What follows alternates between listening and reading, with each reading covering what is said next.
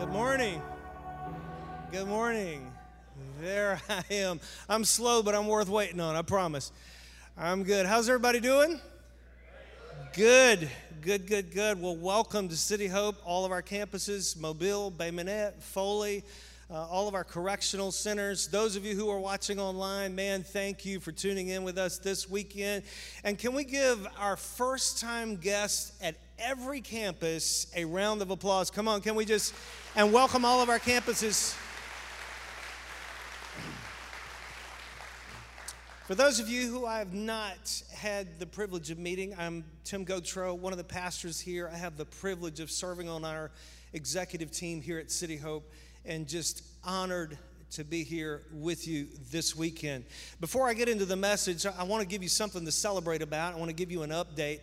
Um, a couple of weeks ago, Pastor Jerry uh, presented a, a need. It's something that we are very, or became very passionate about in Uganda.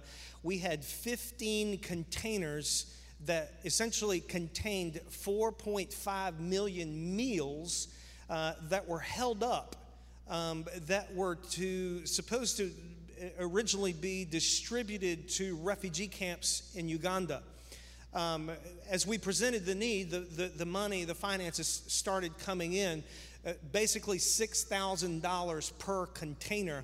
And uh, Pastor Jonathan updated us last weekend, and eight of those containers, because of your generosity, uh, just to let you know, we had committed to by the end of the year releasing all 15 containers. But as of last week, uh, eight containers were released. But I'm happy to announce to you that $90,000 this past week has come in. All 15 containers are released, and those, those things are going to be distributed. Come on, let's celebrate. Incredible.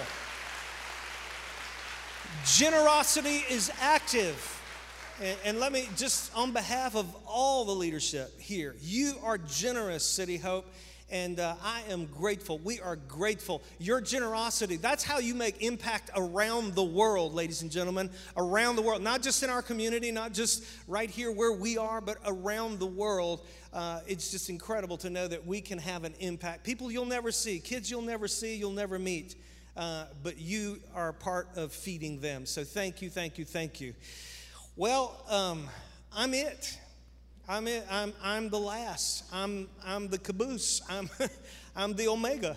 You know, I'm the end. And so this is the last part of the series, uh, fully alive. And uh, I am extremely honored and scared to death, literally, because we have had some very, very powerful speakers and communicators in these last six weeks. And uh, this morning, I feel pretty much like a weenie in a steakhouse. I got to be honest with you. I just. I, I don't feel that great. So I'm going to do my best, and, uh, but humbled and honored to be here. And uh, so we have covered six of our seven core values. And just to recap, our core values drive who we are our core values if you've ever wondered why do they do that or you know why are they so passionate about this it's because seven core values drive and shape every single thing that happens here at city hope church our first week, uh, our core value was it's all about Jesus. Uh, our second week was generosity is active, healthy things grow, excellence honors and inspires, anything's possible, and everyone is significant. And if you have missed any one of those, I want to just strongly urge you to go back and listen to them, not only uh, because they are so encouraging and motivational and, and insightful, but because if you're planning on hanging out with us for a while, you need to know why we do what we do. And so I want to encourage you to go back. And so this is the final week, this is the last week. And, and this week, our core value is life is better together. I want everybody at every campus to say it with me life is better together. Now, I want you to know I didn't make that up. I did not make that up. I'm not smart enough. It's in the Bible. It's in the Bible. Life is better together. We believe that authentic life change happens in the context of relationship. Circles are better than rows. We always encourage people. These are the rows you sit in on the weekend. That's great, but find your circle. Find the circle of people that you can do life with because circles are more powerful than rows because life change happens in the context of relationships. I can't think of a better scripture than the one that we're about to read together that really captions, that really uh, summarizes what we're going to talk about today than the scripture that we're about to read. And it's found, if you want to turn in your electronic device or your Bible to Ecclesiastes. Um, that's, that's one of those dusty books in the Bible, but Ecclesiastes, um, it's right after Proverbs, chapter 4, and we're going to read verses 9 through 12. Ecclesiastes 4 9 through 12. It says this Two are better than one. Once again, I didn't make this up, it's in the Bible. Two are better than one because they have a more satisfying return for their labor. For if either of them falls, the one will lift up his companion. But woe to him who is alone when he falls and does not have another to lift him up. Again, if two lie down together, then they keep warm. But how can one be warm alone? And though one can overpower him who is alone, two can resist him. A cord of three strands is not easily broken or not quickly broken. There are not many subjects, there are not many more subjects that are more important than the one that we're going to talk about today because it has everything to do with relationship. And this topic just so happens to be my favorite topic. I'm not an expert, I'm a student. And so, because of that, it doesn't qualify me to talk about what I'm talking to you about today, but it makes me capable of sharing my experiences, and that's exactly what I want to do. Uh, I'm very passionate about the topic of relationships. I'm very passionate about finding ways to be more effective uh, with relationships. I value relationships. I value every relationship that I have. And I'm very passionate about it because just a little bit of my background, my story, I grew up a very dysfunctional child. I grew up very, very introverted. Anybody in this room or any of our other campuses who knows me and have known me for a year or two or the eight years that I've been on this team know you, you probably would not have recognized me 20 or 30 years ago because I was an extreme introvert. I was very shy. I was very set back. I did not engage. I didn't like talking to people. I didn't like people, period. Anybody in the room like that? You, you just don't like people. Thank you for your honesty. We have a lot of people in the room that don't like people. You're in the wrong place. FYI. but I was messed up. And part of it was because as a child, I grew up just late everything. Every, everything happened in my life late. I was always behind. I grew late. It's like I, I, developed late. I was a kid and I was awkward. I was, you, you, parents, you ever have one of those clunky kids? Their, their head gets this big and the body didn't grow into it? I was that child. I would go to school, I'd get picked on, I was bullied. I, I was just real awkward. I'd, I'd, fall over because my head was so big and, and I looked like a meatball on a toothpick. I mean, it was, it was ugly, it wasn't good. And so the kids would pick on me and I would cry and I'd go home. And how many know mamas can make everything better? Mamas have a way. And I'd go home crying, and she'd say, Why are you crying, honey? I said, Those kids said I had a big head. She said, Come here, baby. You ain't got no big head. She said, Come on, dry your eyes. Made me better. I'm gonna tell you the, the, the truth is, my head was so big, I didn't have dreams, I had movies. It was horrible. it was terrible. When I started playing ball, they gave me a prescription to go get a hat. struggle is real. Everything happened for me late. When I was 18, I had my first date. I didn't even ask my wife out, my cousin did. I was afraid. He asked her out, and she went on the date with me, and we took him along. It was awkward. But I'm glad he was there because that's how conversation kept alive. You know what I'm saying? Because I didn't know how. We got married a year later. He asked her to marry me too. No, I'm just kidding. I'm just kidding. I would have preferred that, honestly. I was nervous. But I realized three months into the marriage, I'm like, I, I hadn't even held her hand yet.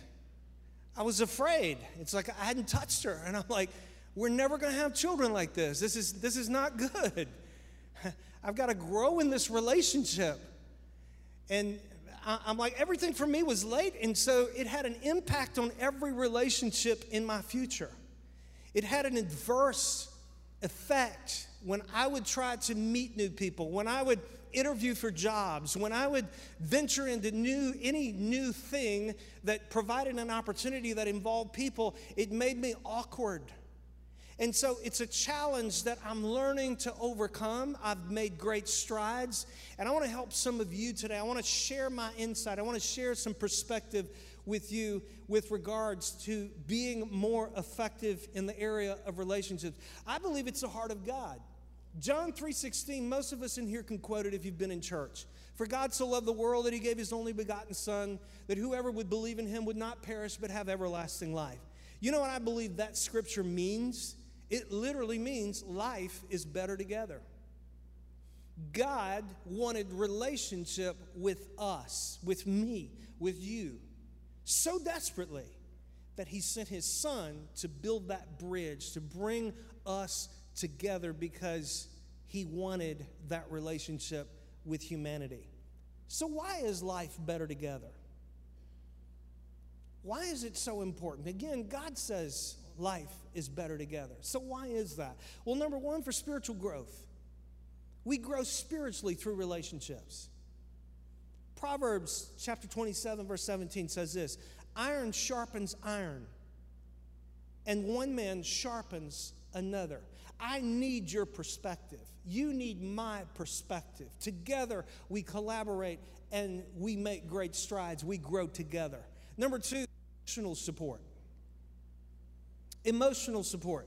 Did you know that there are over 58 one another commands in the New Testament that are impossible to fulfill if you're not in a meaningful relationship? Love one another encourage one another, serve one another, pray for one another, bless one another. Again, it involves relationship. Another reason that life is better together is for better health. Did you know that researchers have discovered that the most isolated people were three times more likely to die than those with strong relational connections? People who had bad health habits, such as smoking or poor eating habits or obesity or alcohol abuse, but strong social ties lived significantly longer than people who had great health habits but were isolated. In other words, it is better to eat Krispy Kreme donuts with good friends than to eat broccoli alone. Come on, somebody. That's a good word. social enjoyment. You can have all the money in the world. You can have everything there is to have. You can have all the stuff in the world, but if you don't have meaningful relationships, life stinks. Relationships are what matters at the end of the day. Next, you need relationships. Life is better. You need relationships to reach your goals. Listen, it takes a team to fulfill a dream. Henry Ford said this He said, You can take my factories, you can burn down my buildings, but give me people, and I'll build the business right back again. Everything in the world revolves around people. I have two sons. I've taught them from a very early age. Son, the greatest skill that you can acquire is people. Learn people. Learn how to be relational because no matter where you go in the world or what you do or what your profession is or what your career is or what it is that you set out to do that you feel like you're going to achieve and be great at, it is going to involve one thing, and that is people. So get good with people and you'll be okay. Now, I don't have any objective or desire to spend all of our time today emphasizing why I think life is better together. It does none of us any good to know why something is, is important without knowing how to act upon what we know. I believe that many, many church people are educated beyond their level of obedience. The last thing that you need in this room or at any of our campuses is, is, is good preaching or good teaching. This church does not lack that. Trust me, we get some of the best spiritual meals here you can get anywhere. And so I'm not here to dazzle you. I'm here to, again, exchange something in, in, perspective that if you can put application to, then hopefully it will make you more effective in your life and in your world. So I want to spend the remainder of our time on how we can become better together. I was recently asked what I believed was the primary necessity for relational health. What do you think the number one ingredient is for relational health? Let's just talk marriage for a moment. What do you think the necessity is for a healthy marriage? To which I answered, I believe that before that we can talk in the context of marital or relational health, we have to talk about individuals. Because you can't contribute to the health of a relationship until you speak to the health of the individuals who are in that relationship. Two healthy individuals is what it takes to make a healthy relationship. If one or both of those individuals are unhealthy, you will never have a healthy relationship. And so let's begin this something like this. We, us, we get better, your relationships get better when I become a better me. So the quality of my relationship is contingent upon me becoming better. The, the very beginning of the solution to many, if not most, of our problems begins right here. When I get better, when you get better, everything and everyone around you gets better. Now, I must get better. November, I will be married, we will, we will married 34 years. There's a lot invested. And I'm going to tell you for the first one, I prayed, God, change her. I said, God, please change that woman. She doesn't think the way I think. She is not meeting my expectations. God, if you can't change her, kill her. I mean, God, do something. And I'm going to tell you, some of you are still praying that prayer. God's not going to answer that. Let me tell you how He'll answer it. He'll say, Where do you need to change? Because I have discovered that when I change, everything changes. Everything changes. Everyone around me change.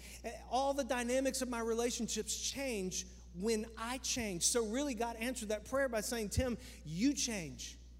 And I started seeing the evidence of that as I began to look inward and I began to be open, then God began to do some things in me, and I started seeing things happen that exceeded every expectation that I could have ever had.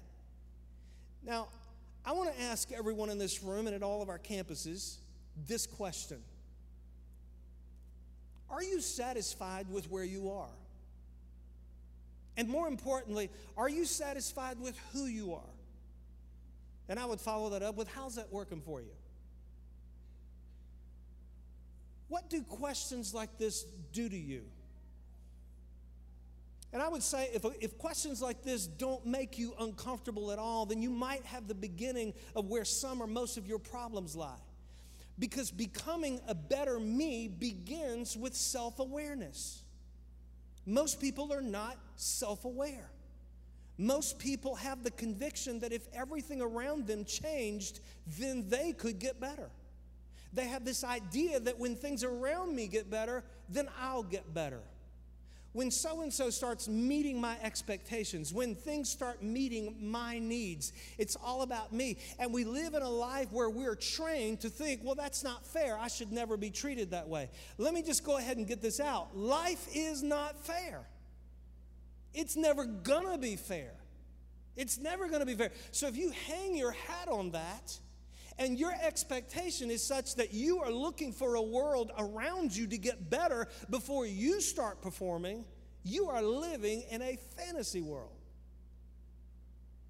I have to get better, and in order to do that, I must ask myself Where am I? Who am I? I must become self aware. And I must say that there's not a whole lot of need for self awareness in our society that promotes self. Do what feels good. It's all about you, it's all about me. Have it your way. You deserve this. Listen, social media at its best is a very superficial and misrepresented image of who you really are. We live in a selfie centered world. And this is dangerous because not only does it eliminate the margin for personal growth, it generates the idea that if I like what I see, then it must be good. And so people are making decisions and they're making choices based on what they see and what appeals to them.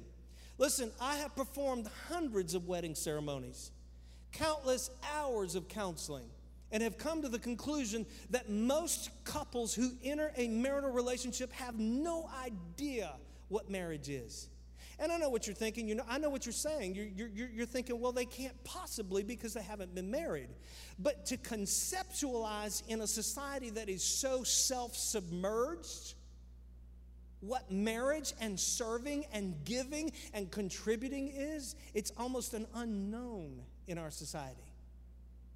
And so I will do premarital counseling and I'll ask the couple, why do you love this person? And I'll typically start with the ladies and I'll say, why do you love him? And I get answers like, he's so fine. I mean, oh my God, look at him. He is so fine. Ladies, let me help you. Don't marry for looks. Don't get in a romantic relationship for looks. Because talk to somebody that's been married 15 or 20 years, and, they will tell you gravity is to wreck that mug. Mother Earth is to suck the life out of him.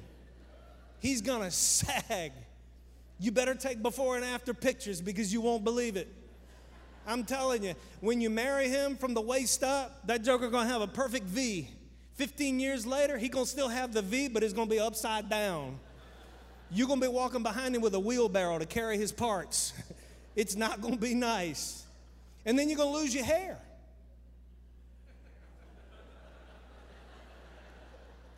Be free, deal with it. Rogaine don't work. I'm just saying. I'm their number one dissatisfied customer. I don't like them. I'm going to write the owner. It's a farce, it's a scam. And those of you trying to you know, cover 20 acres with three pieces of grass, man, cut that down. Let it go. Let that go. Be free, man. Be you.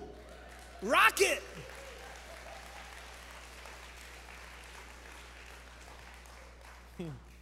Got a cul de sac.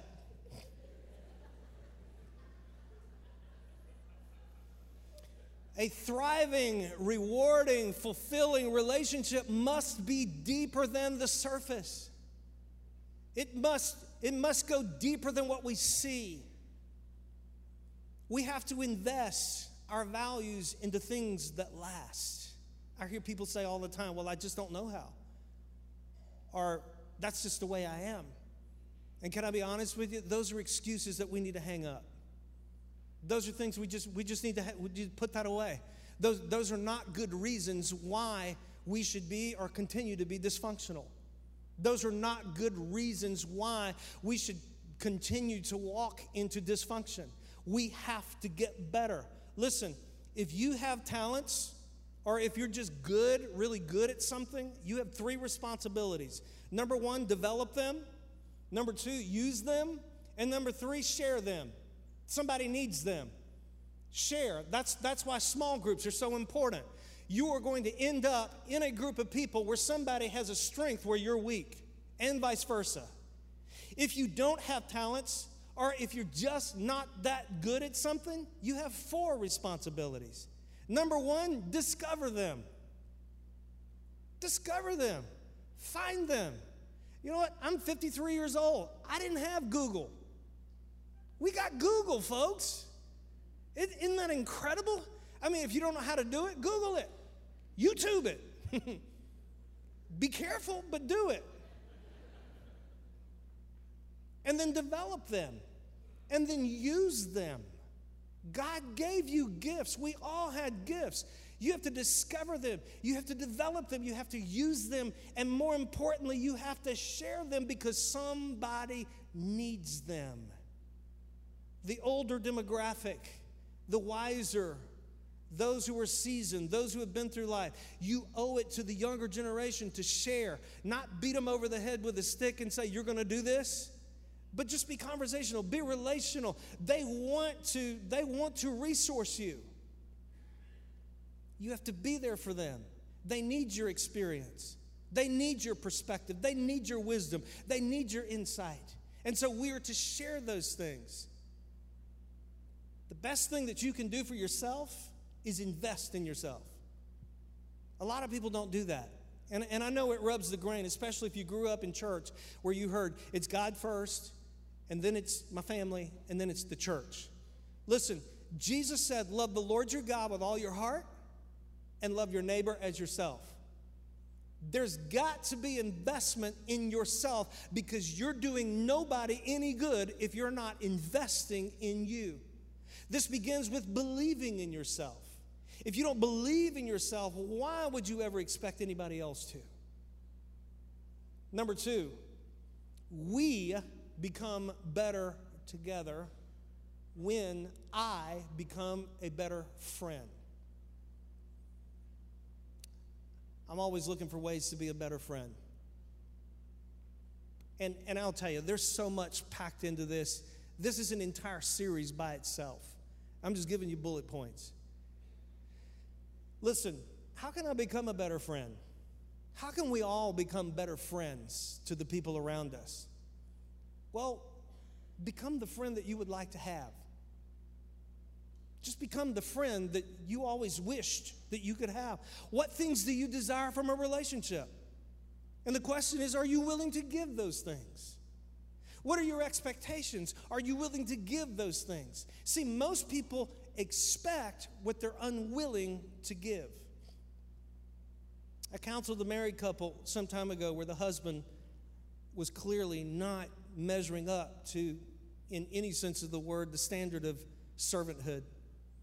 And in this session, he said in front of his wife, he said, Somewhere out there, there is someone who will treat me the way I deserve to be treated.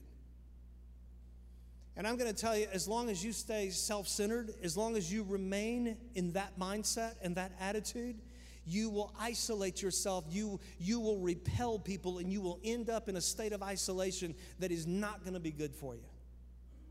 You have to learn people, and the way you learn people is to become interested in people. Jesus said, I haven't come to be served, I came to serve. The greatest mark, the greatest characteristic of leadership is servanthood. Men, husbands, let me help you. The way you get expectations, the way you maximize your relationships is by serving, not by demanding, not by expecting. Not, not by demanding everything that you feel like you deserve or you need. You'll never get anything that way you become the number one recipient when you become the servant. You sacrifice, you lay your life down, and you model that and you exhibit that, and then everything changes after that. Hey, I'm gonna put a plug right here for our series coming up. Go ahead.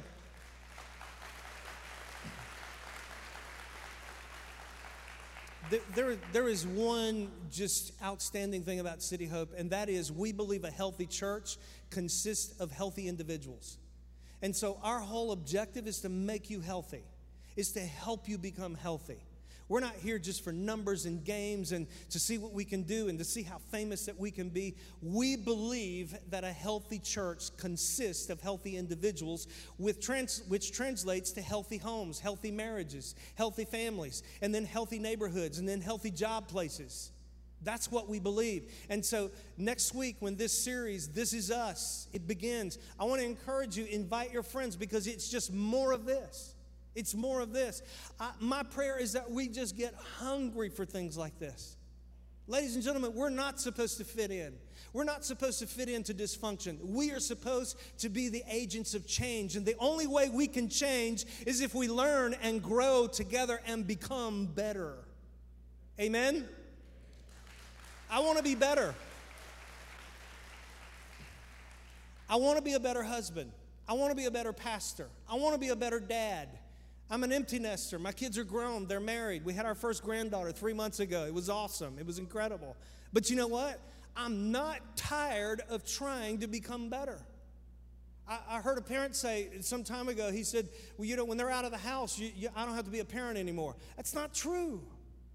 That's not true. I'll always be that parent. I'll always be that resource. I'll always be that voice of balance. And so, as a result of that, I want to do the best job that I can do. Your returns will never exceed your investments. Just remember that. Your returns will never exceed your investments. You can't invest a million dollars and go to the bank tomorrow and say, I want two. Where are you over expecting and under investing? Where in your relationships are you over expecting but you're not investing? Become willing to serve others. Become willing to give to others. Become interested in others. Can I tell you, you will make more friends in two months by becoming interested in other people than you will in two years trying to get people interested in you? Philippians 2 and 4, it says, Let each of you not only look to your own interests, but to the interest of others. Can I tell you that the reality is people are not interested in you? They're just not. They're interested in themselves. This is why when you walk into a party or a room full of people and you're wondering what everybody's thinking about you, they're not. they're not. They're thinking about themselves because they're asking themselves the same question Hey, I wonder what everybody's thinking about me. It's interesting. Here are a couple of questions for you. Everyone wants better relationships. I mean, there's no question about it. Everybody wants the best and they want, they want the maximum amount of relationships. How are you managing the, the ones that you currently have? How are you doing with those? How are you stewarding the relationships in your life right now? How are you managing those? And then the question to that is what would you do with better ones? You will attract who you are, not what you want. So the key to getting the desires of your heart is in becoming the desires of God's heart. That's the key to everything. So be the friend that you would like to have. You might say, Hey, I can't trust anybody. Well, here's a question for you Can you be trusted? Because again, there, there's a law of reciprocation at work here. And what you are expecting, you must be willing to be, and you must be willing to give. And then, thirdly, and I want to spend the remainder of our time here, we get better when I become a better family member. I have to be a part of a family. I was made for family. Church is a family. This is a family. We're a family. We're a family. We have family problems. We have family challenges. We have family issues, You're, just like your family at home does. But we're a family. But I become better when I become a better family member. Becoming a better family member will attract better family members to you. A man becomes the company he keeps. This also begs the question Am I a consumer or am I a contributor? See, you need to be in a small group. We stress small group because you need to be in a small group. It's not just for numbers, it's not some game we play. We honestly and sincerely want to see the health of growth happen in your life, and it happens through the context of relationships. The only way that that can happen is if we make this big building, this big church, smaller. And the way we make it smaller is through small groups. I've had people come to me and say, Hey, I've tried a small group. I didn't like it. Try another one. Hey, have you found yourself with a bunch of misfits? Somewhere out there, last fall semester, we had over 300 small groups. Folks, we had enough small groups for you to try them all year long if you didn't like them. That's like people saying in, in South Alabama, I can't find a church.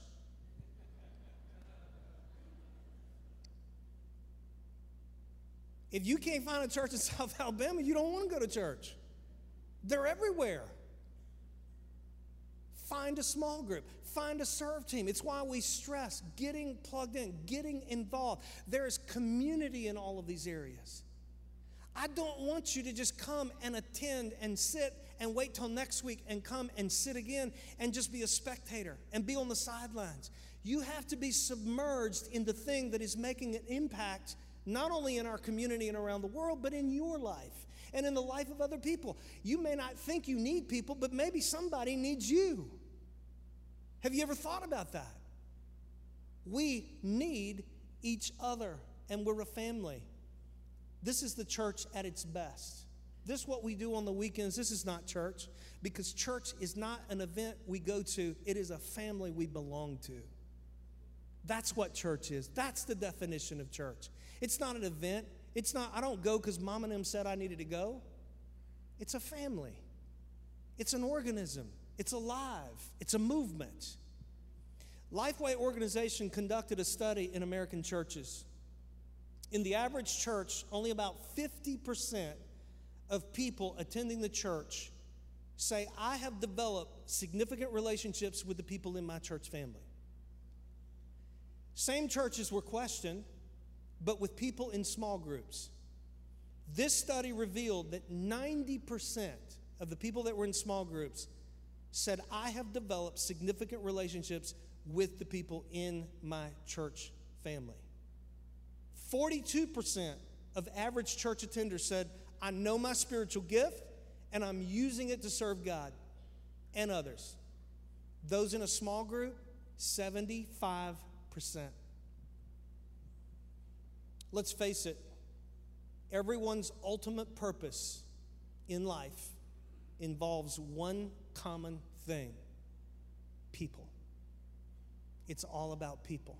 Can I tell you what God is all about? People. You want to be like Jesus? You want to be more like God? You want to be more Christ like? Become passionate and interested in people. For God so loved the world he gave. You are never more like Jesus than when you love people. Now, with that said, I will agree that the majority of the horror stories and the tragedies and the setbacks, frustrations, the heartbreaks, the betrayals, and all of the sad stories that I hear have one thing in common, and that is people. But I need to balance that with the fact that most of the victories and the celebrations and the strides and the accomplishments and all of life's greatest achievements have one common denominator as well, and that is people. So you might say, hey, can't live with them, can't live without them. And so I want to I want to close this like this.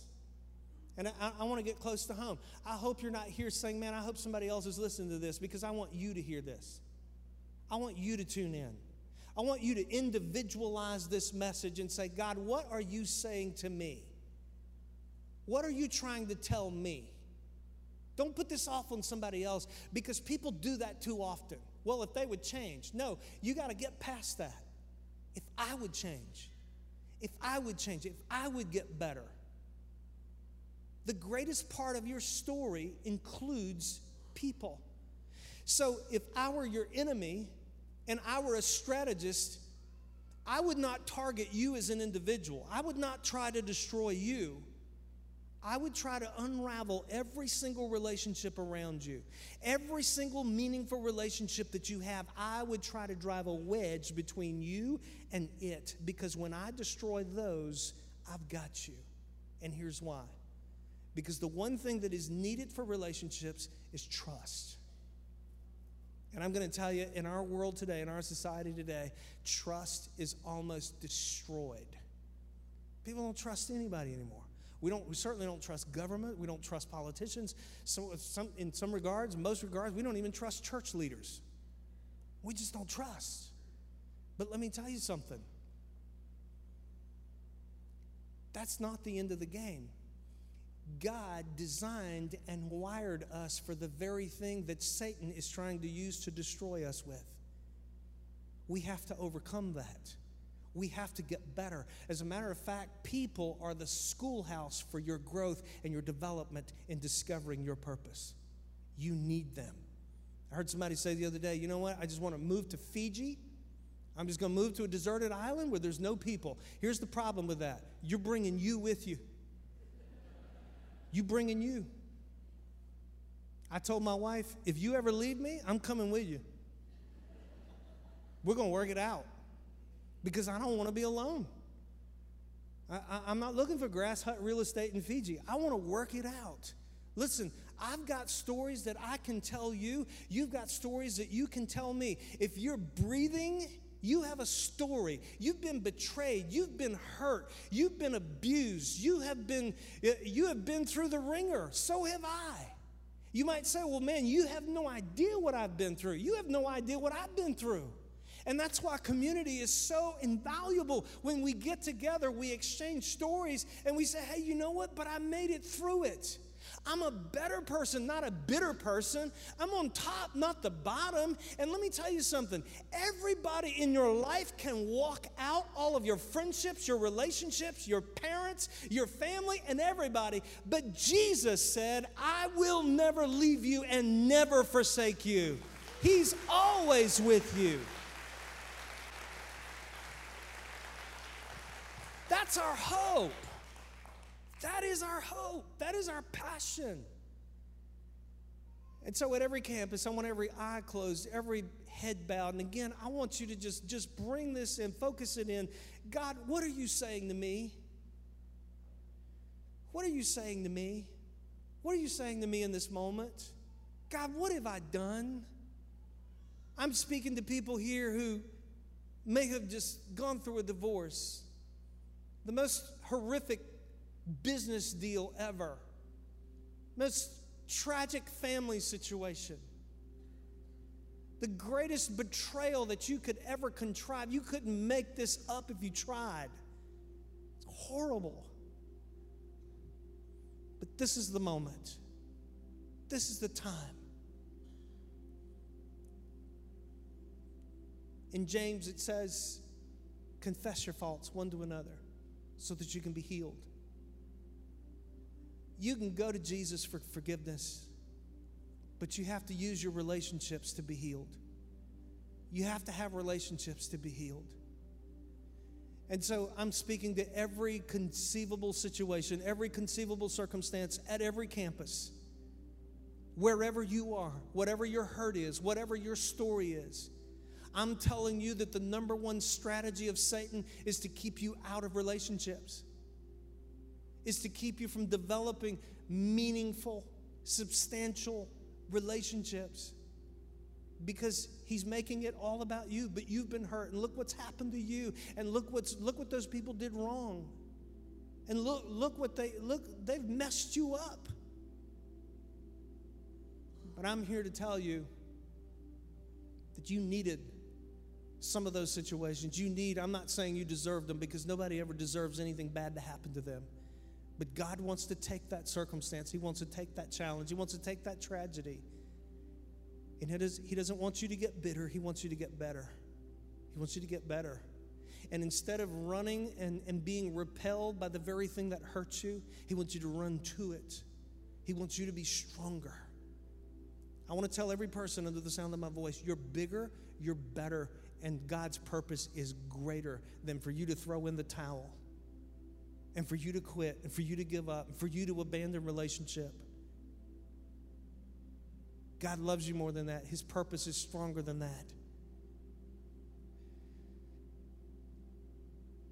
Jesus, this is the moment that I have been talking to you about because this is the moment that matters the most.